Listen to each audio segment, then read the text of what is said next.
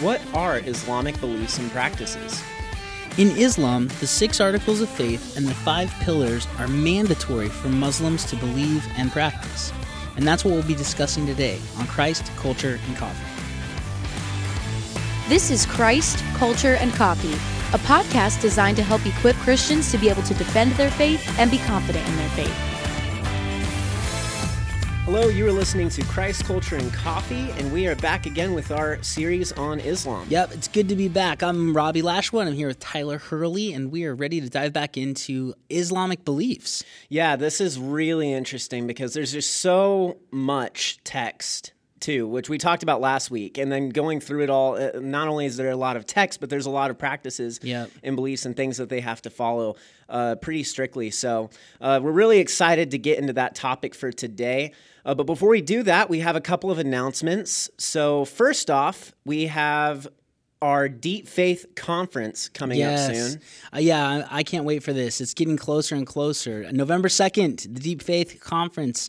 It's an apologetics conference. I'll be speaking at it. Sean McDowell's coming in.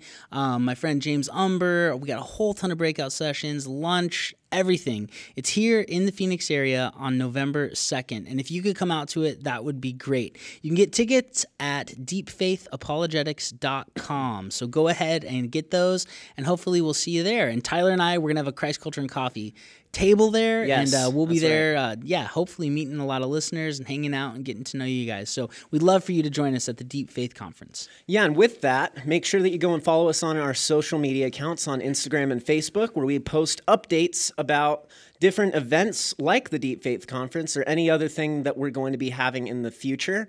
And then you can just kind of stay up to date with what's new.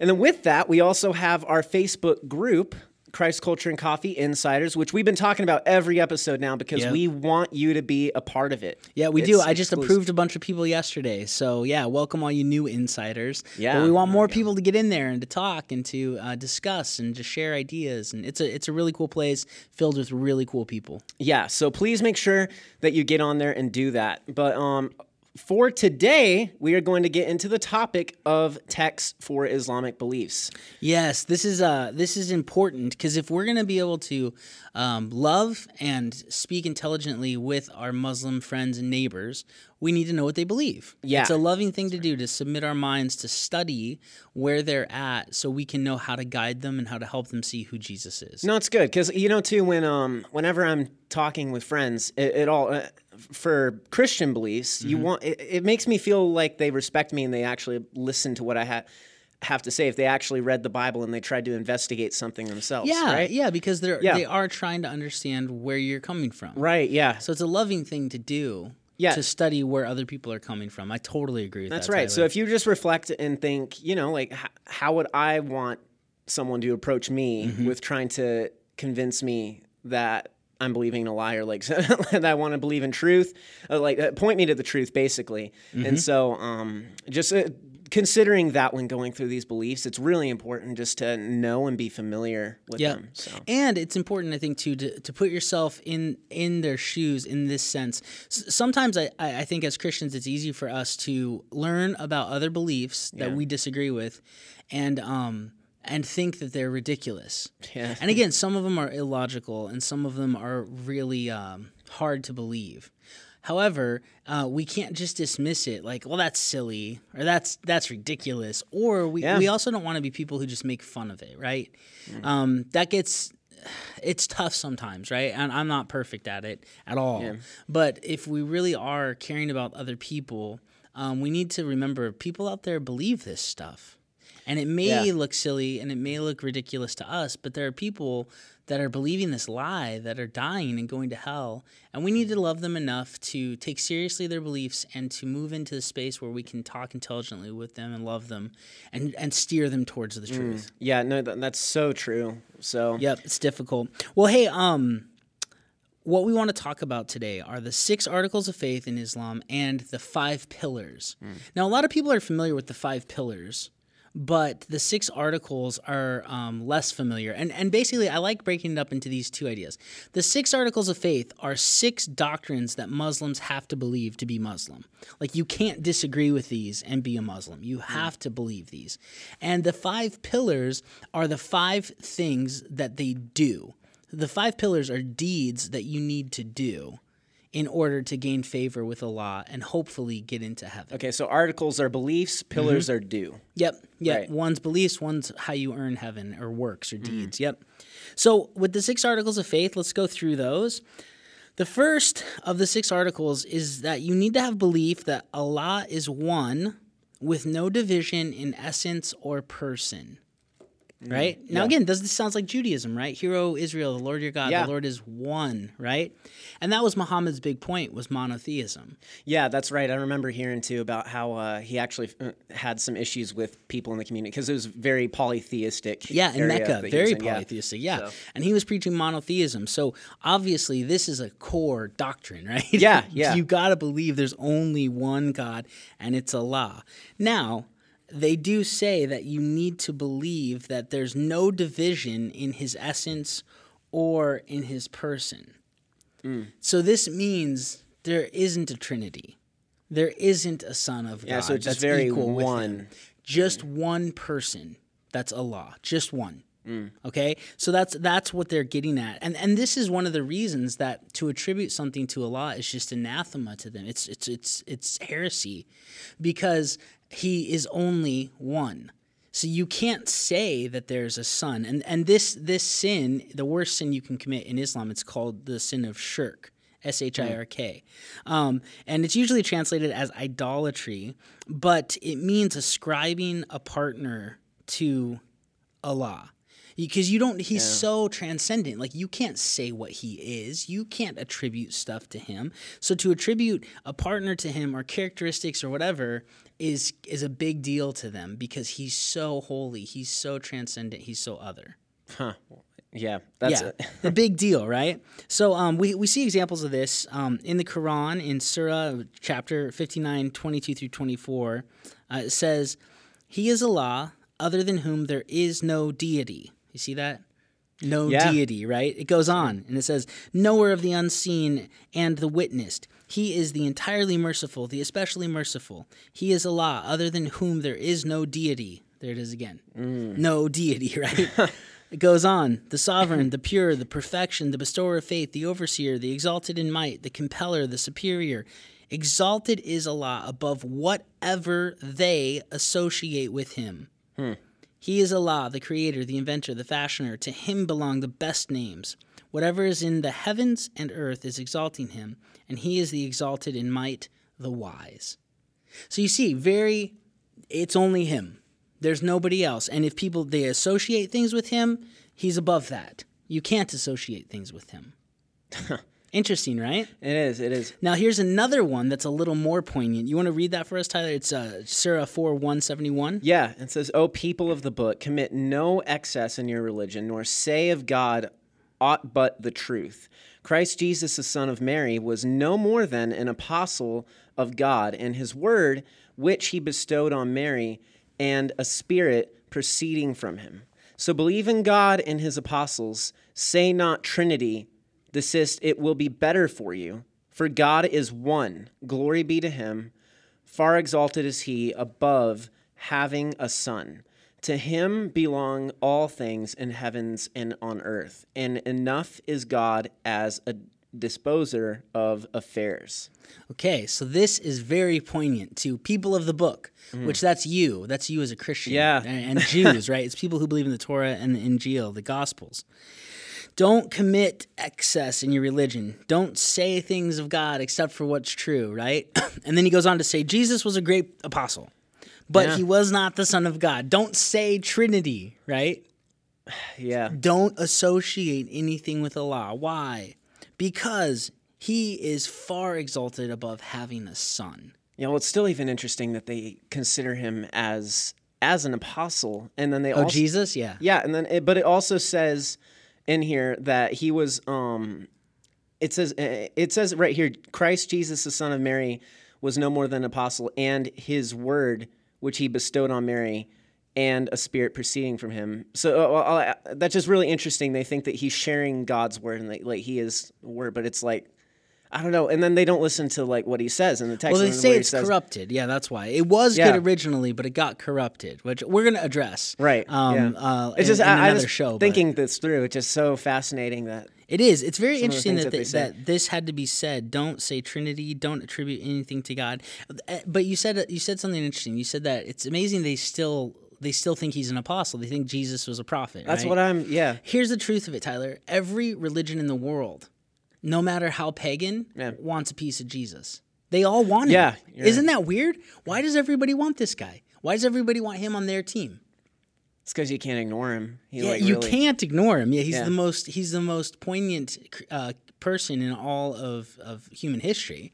Yeah. Right? I mean, so it is interesting. Everyone has to accommodate for Jesus, and they all want him on their team. No, you're right. Now on their own terms. They don't want to hear what he said, right? Yeah. But they want him, so... Yeah. It's very interesting. Well, that's the first of the 6 articles, belief that Allah is one and there's no division in his essence or in his person. The second belief is belief in angels. Now, this does get into their theology a little bit because they think angels play an important role even in their salvation because they record their good deeds and their bad deeds.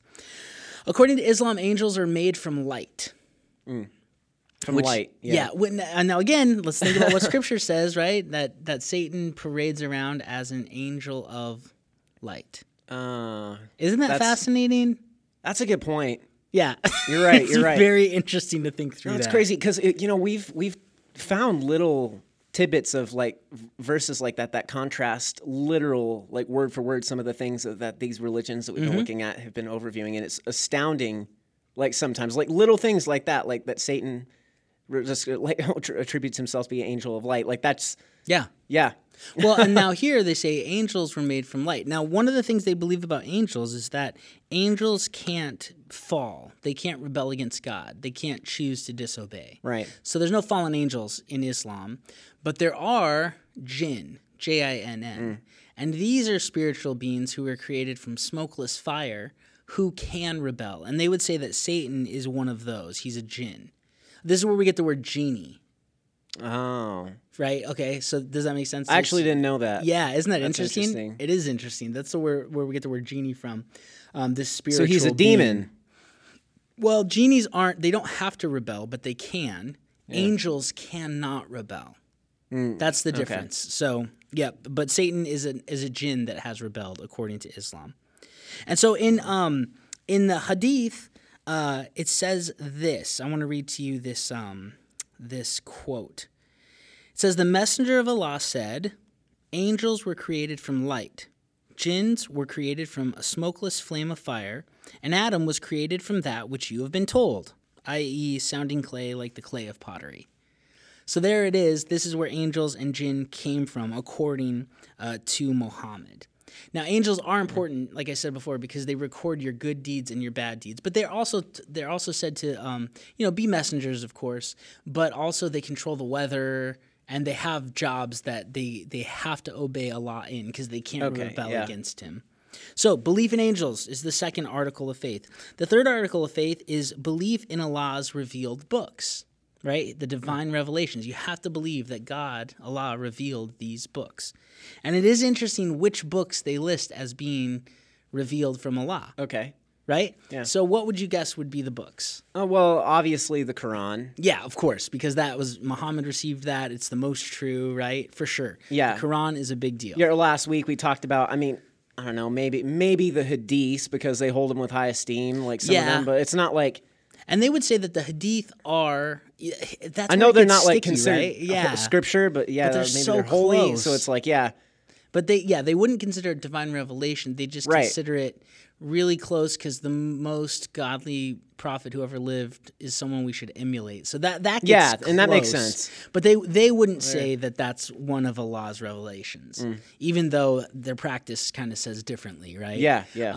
So the Quran for sure, but the other two major ones are the Gospels, the Injil, and the Torah, the Book of Moses. They say that these were revealed from God two prophets for their people at the time. Wow, it's funny how corrupt they are too. Yeah, well, that's what they say. Now we can't. Of course, they've been corrupted. That's why they disagree so much with Islam, and they disagree with the Quran. But that's what they say. Those books would have to be included because they are from. Yeah, so that Allah. Is a divine revealed book. Yes. Yep. Wow. The Gospels and the Torah and the Quran. So the Bible. Yeah, the Bible and Quran. Yeah. Yeah.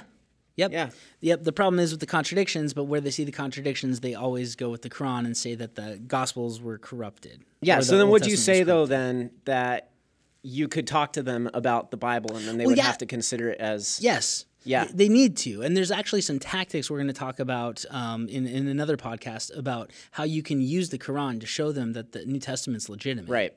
Which is just great. But yeah, they are supposed to believe these are Allah's words. Okay. So that's another article of faith. And again, from an apologetic standpoint, we can use that to help them see the truth. The fourth article of faith is belief in the prophets of Allah. And that makes sense. Yeah. Right? The guys who wrote the divine scripture or who taught people from Allah's revelations. So in the Quran, there's 25 prophets named. Okay. And then there's some prophets that aren't named, but they're talked about. So there's a lot of prophets according to Islam, but obviously the most prominent is Muhammad, right? He's the greatest prophet of all time. Yeah, he's the greatest man who ever lived. But the most respected prophets in Islam are Noah, Abraham, Moses, Jesus, and Muhammad. Wow.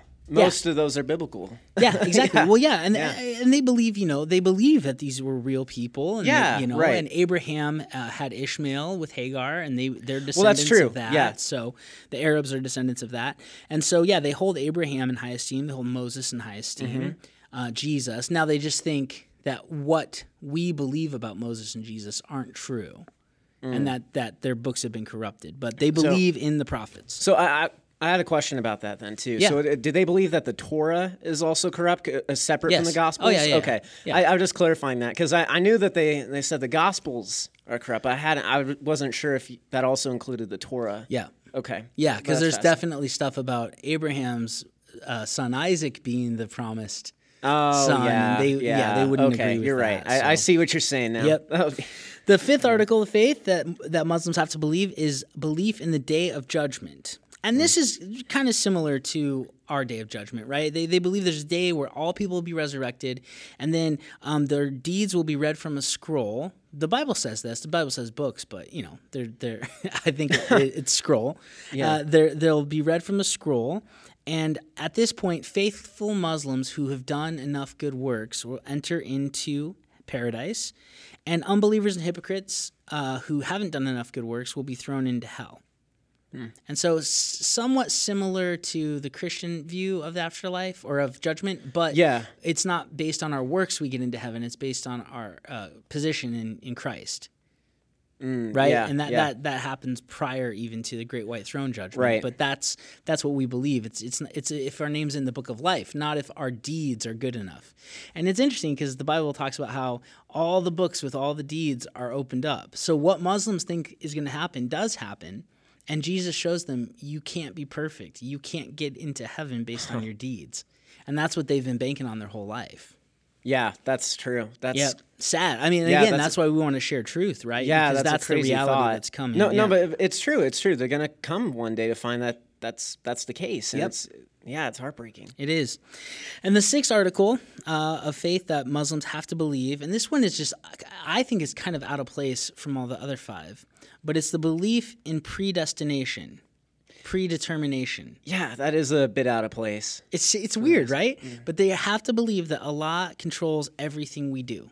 Allah controls all things, every single person. Yeah. If a person doesn't believe in Islam, it's because Allah has forced them not to believe it.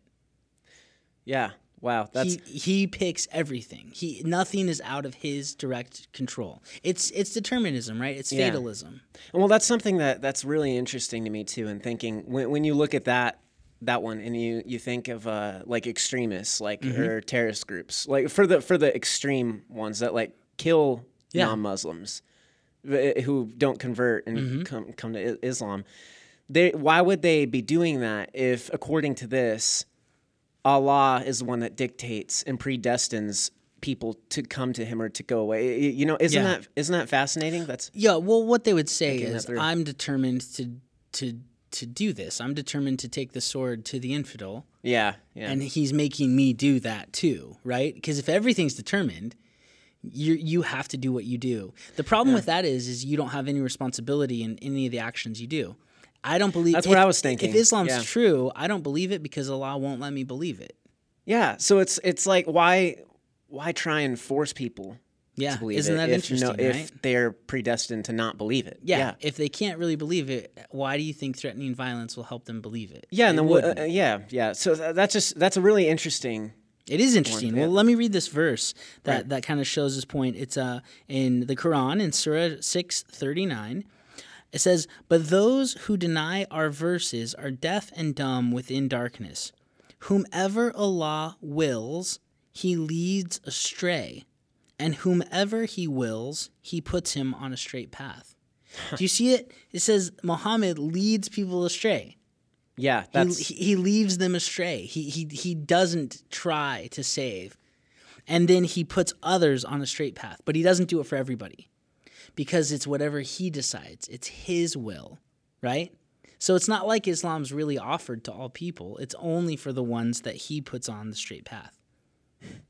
Fascinating, right? That's that's so crazy. So that's especially that's like one of the core beliefs that you have to believe in. Yep. In order to be a Muslim. Yes, it is. It's interesting. It does take away from your responsibility for your actions, though. Yeah. But it also makes you feel special, right? Because I'm one of them that he did predestine and put on the straight path. Okay. So there's kind of like an elitism that's in it too. Right. Okay. That makes sense. Yep. So those are the six articles of faith: belief that Allah is one and there's no division in who He is; belief in angels; belief in Allah's revealed books; belief in Allah's prophets; belief in the Day of Judgment; and belief in predestination.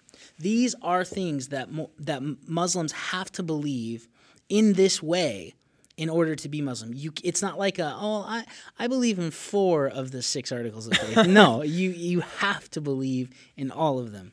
Wow. Or it's not Islam. You're not submitting. Right? Yeah, so you're just, by Muslims as a whole, you're not considered a Muslim if you're missing one of these. Yeah, you can't be. Yeah, and they kind of all go together. So now, moving on to from beliefs they have to the practices they have to do to earn salvation. Yeah. Now let's turn to talking about the 5 pillars. All right? The 5 pillars of Islam. These are the most important deeds that Muslims must do in order to get into paradise or to have a shot at getting into paradise. In Sahih al-Bukhari, which again, remember we talked about, Bukhari is the gold standard of Hadith. It's Sahih, it's authenticated, it's the highest level, it's true. In Bukhari, it says that Muhammad said this, and let me find that. Okay, the Messenger of Allah said, "Islam is based on 5 pillars, testifying there is no God but Allah and that Muhammad is the Messenger of Allah, to offer prayers, to give charity, the Hajj, pilgrimage, and fasting during Ramadan." Those are the 5 pillars, all right?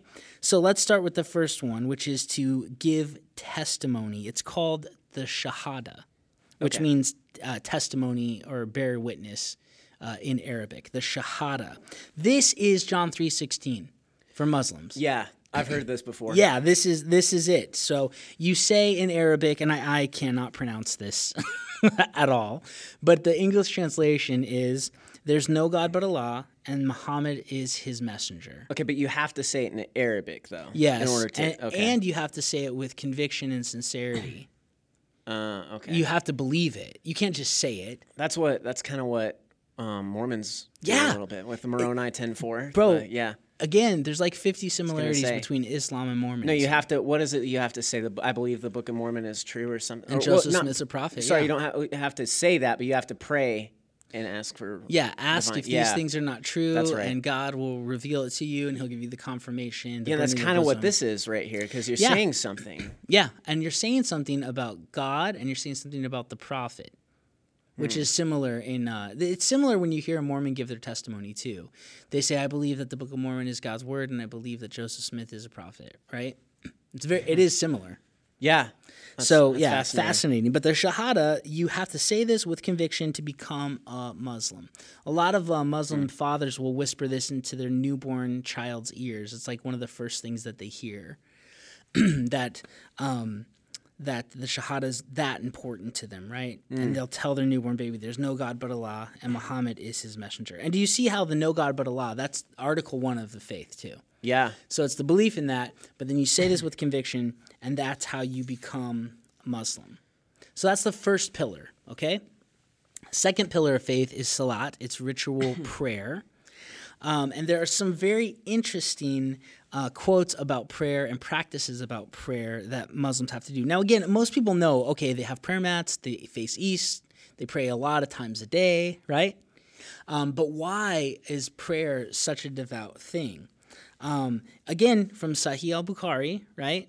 There's this quote, and it says, I asked the Prophet which deed is most loved by Allah. He said, prayer at the correct time. Okay, so if we know what Allah loves the most, right, which deed is the most important, that's the one I want to make sure I do if I'm earning my way to heaven. Yeah, yeah. Does that make sense? Yeah, so it's best bang for your buck, right? Wow. That's really interesting. So it's very, very specifically prayer at the correct time. Yes.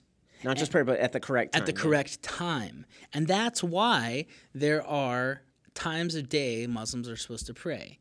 That's what Muhammad did. That's what's taught to do. So in Muslim countries, right, they'll blow that big horn, right? You've heard that? Where at the mosque they'll sound the alarm and it's prayer time. Oh. And it's a horn that they blow for that? Yeah, and everyone needs to stop and pray. Uh-huh. So this is their custom. There's 17 cycles of prayer that they're supposed to do every day, and they spread out these 17 cycles over 5 different times. Okay. The times of day are dawn, noon, mid-afternoon, dusk, and 2 hours after sunset. Okay. So that's where you get the right time, the specific time that Muhammad was talking about. That sounds like really excessive. It's very ritualistic, right? Yeah. Now here's the thing. If you're praying that much, you really don't have lots of time to study. And I do think one of the tactics of demons is to keep people so busy doing that they never have time to stop and think about what they're doing. Yeah. That's a good point. Yeah. So 17 cycles of prayer every day spread over the 5 times a day, which are dawn, noon, mid-afternoon, dusk, and 2 hours after sunset. But before each time they pray, they're supposed to ceremonially wash themselves. Supposed to. They don't always do this. But they're supposed to ceremonially wash themselves and face Mecca. Now, the washing is very, very complex. What they're supposed to do is they're supposed to wash 3 times in succession by rinsing their hands 3 times, by rinsing their forearms, by rinsing their face, by rinsing their ears, by rinsing their head, by rinsing their nose, by rinsing their mouth, and then rinsing their feet. Doing all of this 3 times takes about 5 minutes. And then you're just doing this 5 times a day. So that's 25 minutes a day of just ceremonial washing before prayer. Huh. Wow, that's really interesting. It's a lot of work. So and you do it 5 times per day, and it takes 5 minutes roughly. So 5 cycles a day, and before each cycle, there's 17 cycles spread over the 5 times a day, and before each time you pray, you're supposed to do the washing. Yeah, so that's at least 25, 30 minutes a day of just doing rinsing. You got it. Yeah. Works, right? It's works-based salvation. Yeah. So they do this, and one of the reasons that the ceremonial washing is important is because in Hadith, right, remember Muhammad did it, so you're supposed to do what Muhammad did because he's the greatest person of all time. But Muhammad also said something very interesting in Sunan Ibn Majah, which is one of the 6 canonical Hadith according to the Sunni Muslims. So this is authentic, okay? And this is what it says. Allah's messenger, praise be upon him, said, verily, when a servant of Allah washes his hands, his sins fall to the ground from his hands. Then as he washes his face, his sins fall to the ground from his face. Then as he washes his arms and wipes his head, his sin drops from his arms and head. Then when he washes his feet, his sins pour down from his feet. Okay. They believe that they are getting rid of sin by doing prayer. The good works is getting rid of the bad. Wow, so they're atoning for their own sin. And you do it multiple times a day. Yeah. Yeah. Yep. So this is works-based salvation, right? That is what Islam is. It's submitting to this program to do work so that you might get into heaven. So this is very strenuous, right? If you're a devout Muslim, this is a lot to do. So the 17 cycles are broken up into 5 times. When you pray, this is how they break them up. I don't know if anybody really is keeping track here, but they break them up like this. When you pray at dawn, you do 2 cycles. When you pray at noon, you do 4. When you pray at mid-afternoon, you do 4. When you pray at dusk, you do 3. When you pray at 2 hours after sunset, you do 4. So that all adds up to 17 cycles. Now, what do they do for each cycle? Each raka, that means prostration, right? Yeah. This is what they do. Everybody stands up, and this happens at the mosque, or it happens by yourself. You stand up and you say, Allahu Akbar, which is Allah is the greatest, right? You see this in movies. Muslims say that a lot. Yeah. Allah is the greatest. And then with hands folded over their abdomen, they recite the Surat al-Fatiha, which is the first chapter in the Quran, verses 1-7. Mm. So this is what they recite. It says, in the name of Allah, the entirely merciful, the especially merciful, all praise is due to Allah, Lord of the worlds, the entirely merciful, the especially merciful, sovereign of the day of recompense. It is you we worship, and you we ask for help. Guide us to the straight path, the path of those upon whom you have bestowed favor, not of those who have evoked your anger, or of those who are astray. So that's a cycle. Wow. All right. Okay. And they're supposed to do this 5 different times a day at the different sequences of repeating this, right? Together at the mosque or individually wherever they're at. They're supposed to bow down and they're supposed to pray and face east, which is facing towards Mecca. Yeah, east, right? Yep. So one of the interesting things about it is that because it's a works-based system, there's not only praying at the right time is loved by Allah. Yeah. But praying at the right place is loved even more. Yeah, and you have to do it at the right method. Yeah, the right place, the right time. It's very strict. In Sahih al-Bukhari, once again, which is the best hadith out there, there's a quote, and it says, the Prophet said, prayer offered in the congregation, that's at the mosque, is worth 25 times that done in his house. Huh. So if you pray at home, that's great. But if you would have gone to the mosque, it's worth 25 times more credit. So then do Muslims go to the mosque and when they do their prayer there, they don't have to do it for 25 cycles and then they can... No. It's not like that. Okay. You're earning salvation. So 25 times more salvation. Yeah, if you pray... Let's say you pray 5 times... You do the 5 cycles at your house. Yeah. Let's just say that's worth 5 points. Okay. If you would have gone to the mosque to do that, it would have been worth 125 points. Okay. Because each time you do it, it's worth 25. That's what he said. Prayer offered at the mosque is worth 25 times that done in the house. So if you're earning your way, you want to go to mosque. This is a good way to keep church attendance up, right? Yeah. In a sense, right? So people that are very devout will go to the mosque. Now think about how much time this consumes. You go to the mosque 5 times a day. Yeah. You do all the washing there. You have to wait your turn to do the washing. Well, that's what I was thinking too. Everybody's doing this at the same time. Yeah, you got it. Yeah. That is a lot of work. Yeah. A lot of time of the day taken up. Now, at the conclusion of the final rak'ah in each sequence, every person will turn their head to their right shoulder and to their left shoulder, and they will say, Salamu alaikum, which means peace be upon you. Then they'll turn to their left shoulder and do the same thing. Turn to their right and say it, peace be upon you. Turn to their left and say it, peace be upon you. What's going on here? Muslims are saluting the 2 angels that are on their shoulders. They believe there's an angel on their right shoulder and an angel on their left shoulder. Huh. The one on the right records all their good deeds, and the one on the left records all their bad deeds. And when they stand before Allah, the Day of Judgment, the angels are going to give an account to how much good, how much bad, the scales of justice. And if you did more good than bad, you could get into paradise. So they salute, they acknowledge these angels who are watching them do their prayers. Yeah, that's crazy that's a part of the ritual too. So it's not just atoning for your sin. You're like, hey, make sure I'm getting credit. Yeah. Wow, that's fascinating. Interesting, yeah. Right? So that is prayer, right? Salat. Now, let's talk about fasting. Psalm, S-A-U-M. Sometimes it's spelled S-A-W-M. Fasting. A lot of people know about this, right? Ramadan. The month of Ramadan, Muslims fast. But how do they fast?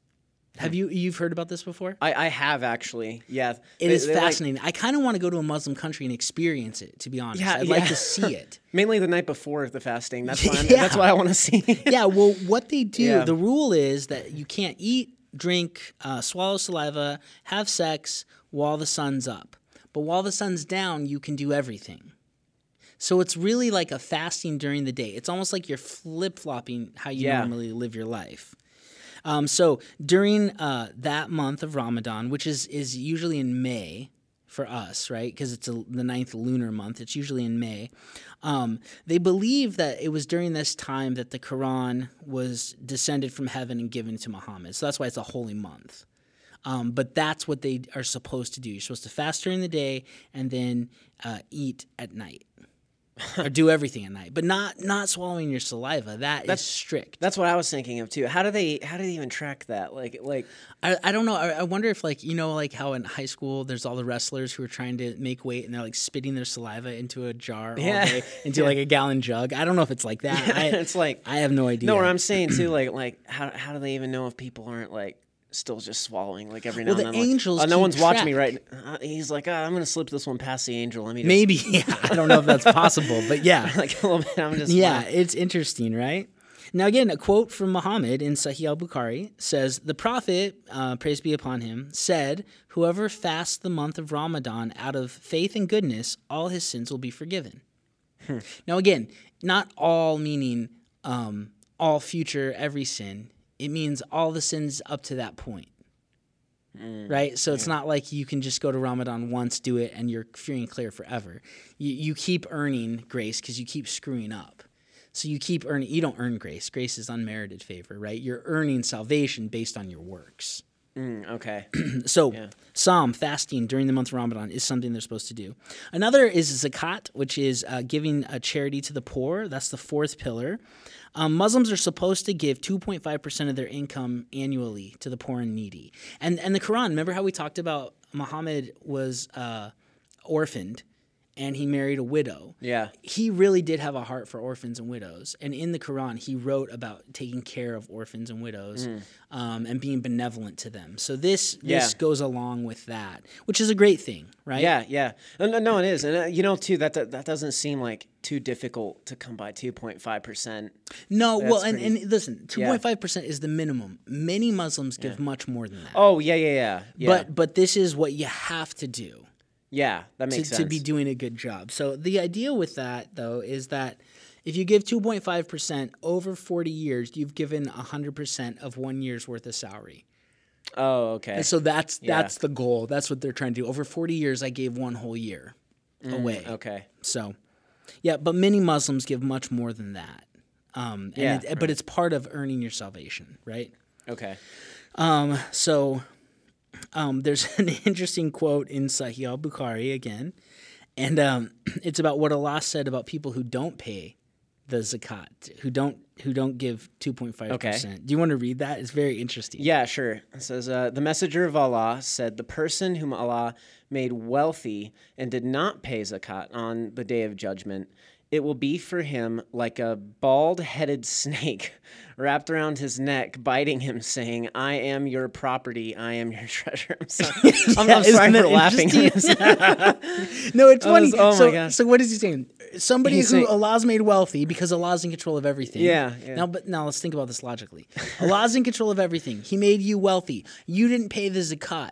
Man, that's a big deal, right? It's going to be bad for you because on the day of judgment, a bald-headed snake is going to be wrapped around your neck, biting you, saying, I'm your property, I'm your treasure. Sounds like a Lord of the Rings type that's what thing, I'm thinking, right? Yeah. Now think about this, Tyler. Yeah. If Allah decides, determines, does everything. He made me wealthy, and then he made me not give zakat, and then he punishes me by wrapping a snake around my neck that bites me. Why? I didn't do anything. He made me not give. If we're being consistent. That's really Yeah, that's true. You can't say that it's not Allah making you do that. Exactly. It's one of the five, or one of the six articles of faith. So do you see just within these... And you have to believe that. You have to. So just within these 11 things, the six articles and the five pillars, you can see contradiction. Yeah. It can't be, right? Yeah. So I'll pay the zakat if Allah makes me. And if I don't pay it, it's because he made me not pay it. So why do I get punished for what Allah does, right? Yeah, but you have to do it based off your own free will because you have free will.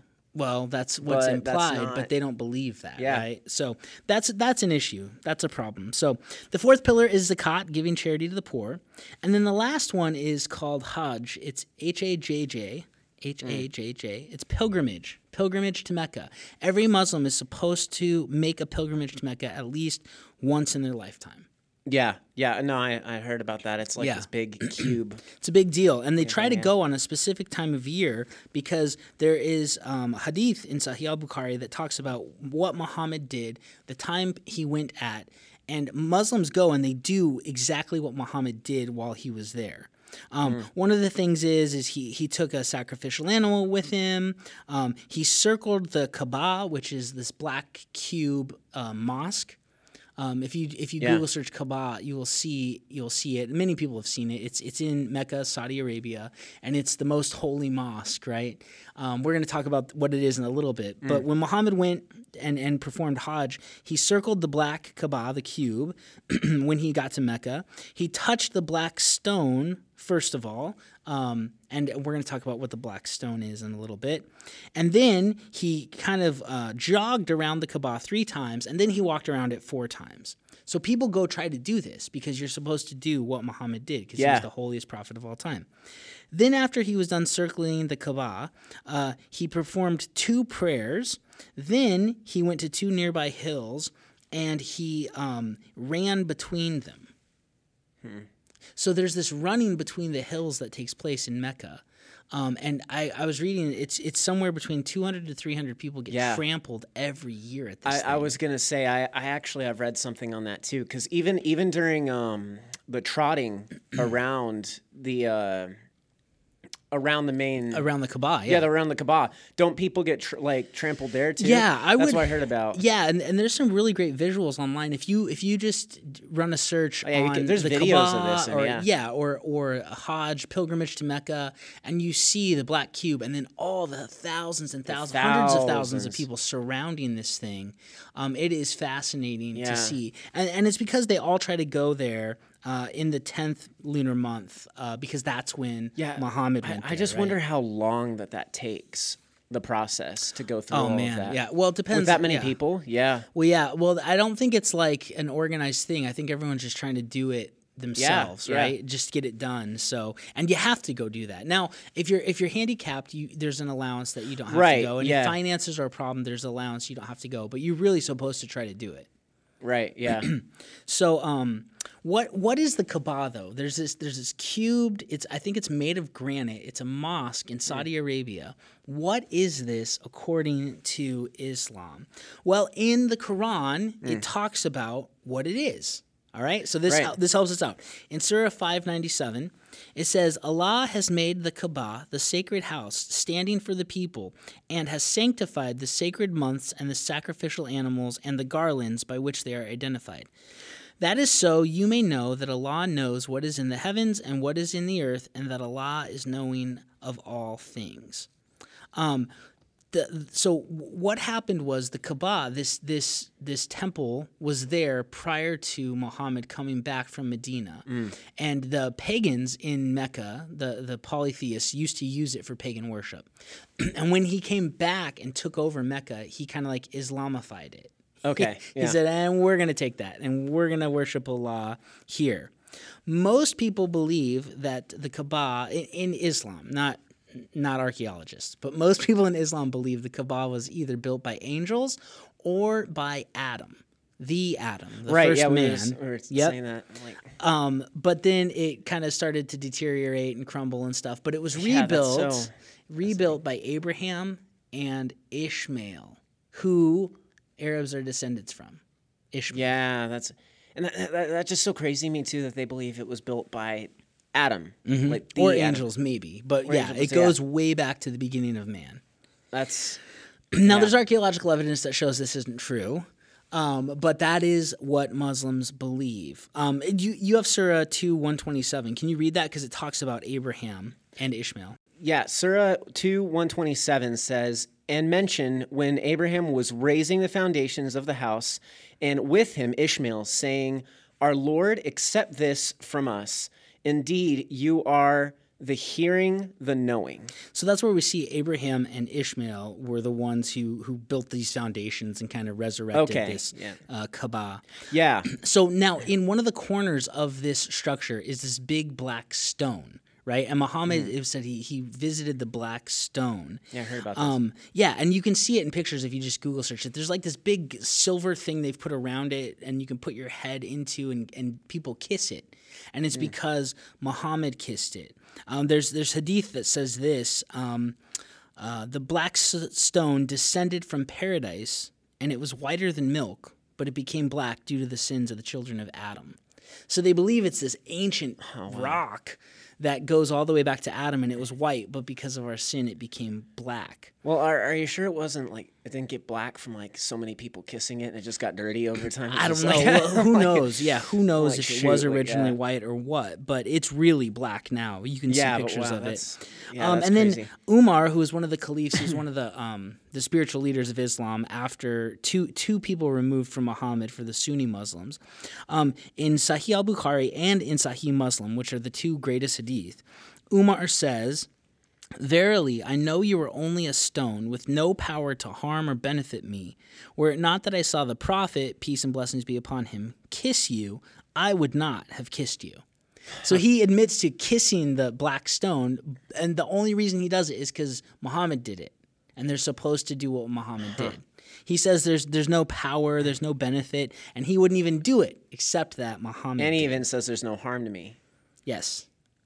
Yeah, wow. So there's this black stone, and so a lot of Muslims try to push all the way to the Kaaba because they want to kiss the black stone. Because Muhammad did, you see?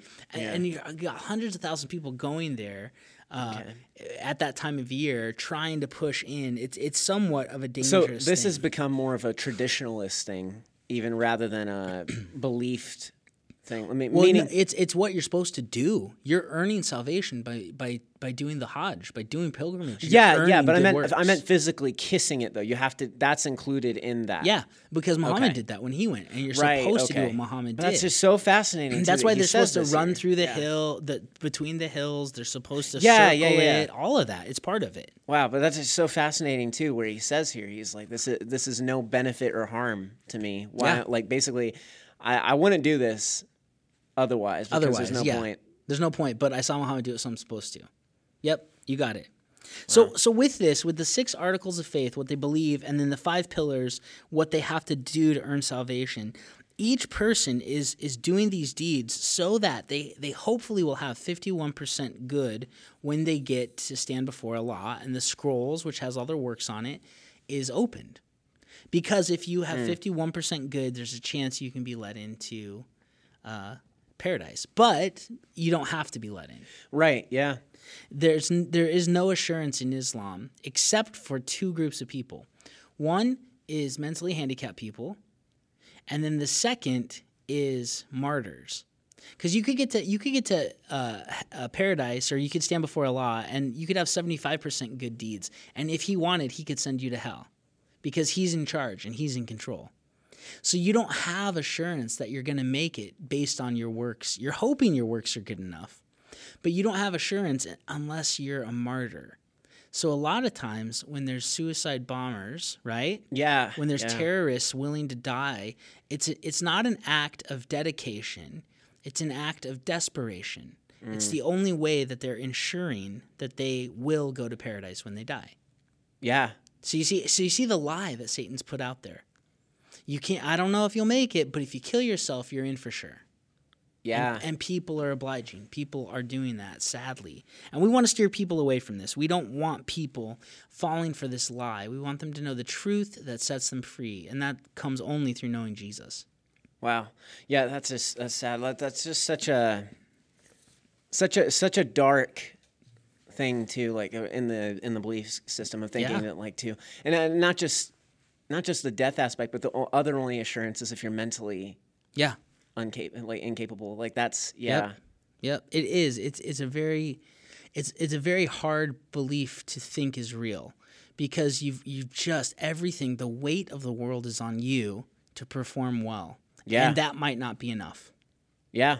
It's depressing if you think about it. It'd be very. I would have a ton of anxiety. I just know it, right? And I would do everything I can to pray as much as I'm supposed to, and to do extra and to give extra, because I want to get into paradise. Yeah, that would freak you out. Yeah, your whole life is a life of worry. It's a whole life of doing. It's a life of, oh man, I better do this so I make it.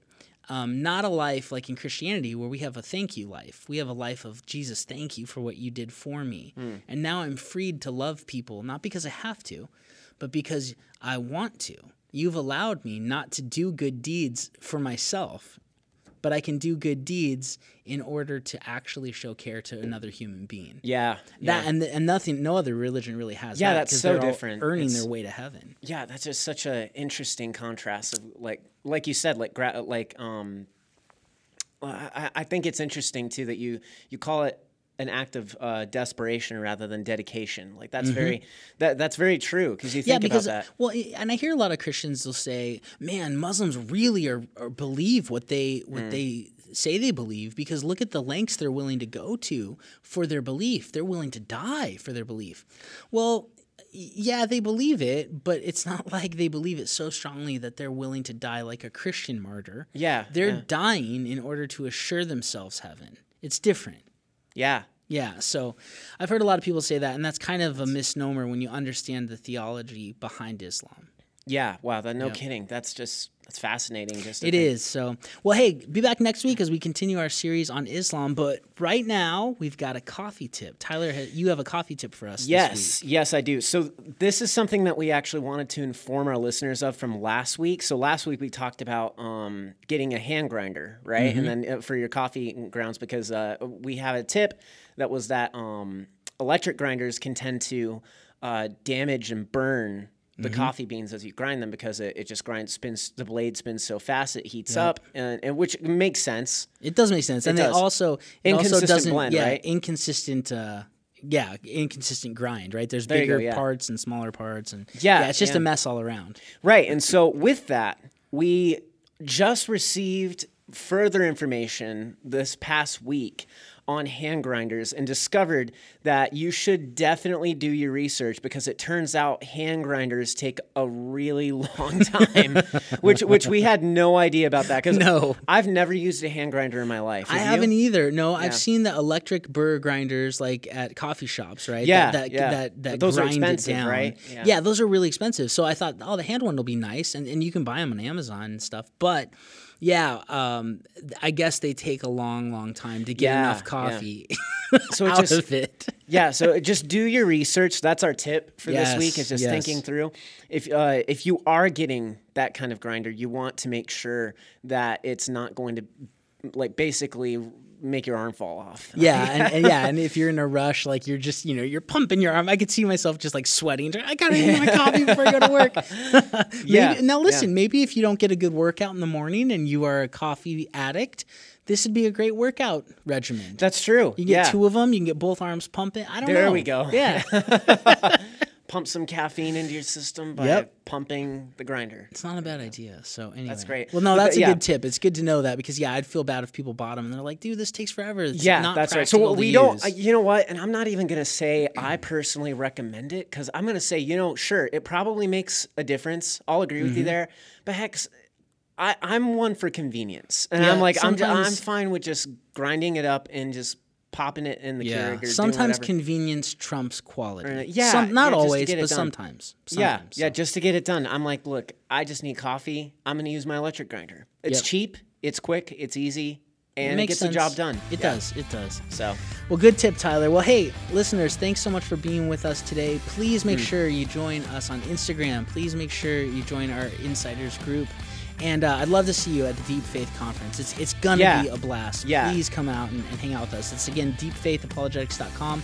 You can get tickets, but we're getting close to sold out. So if you want to get tickets, make sure you go ahead and do that quickly. Right. And then also, just wanted to reiterate our goal with this podcast. Just hopefully this has been encouraging to you, all the information that we've discussed. But just reminding our listeners that our goal is to defend Christians, to be able to defend, equip Christians to be able to defend their faith and to be confident in their faith. And that's the goal of this podcast. Where we hope that this information has been able to help equip you to be able to go and share with your Muslim neighbor and to be able to defend your faith and be confident in what you believe. Yep, absolutely. Well, hey, thanks for being with us so much, and we will be back next week on Christ, Culture, and Coffee.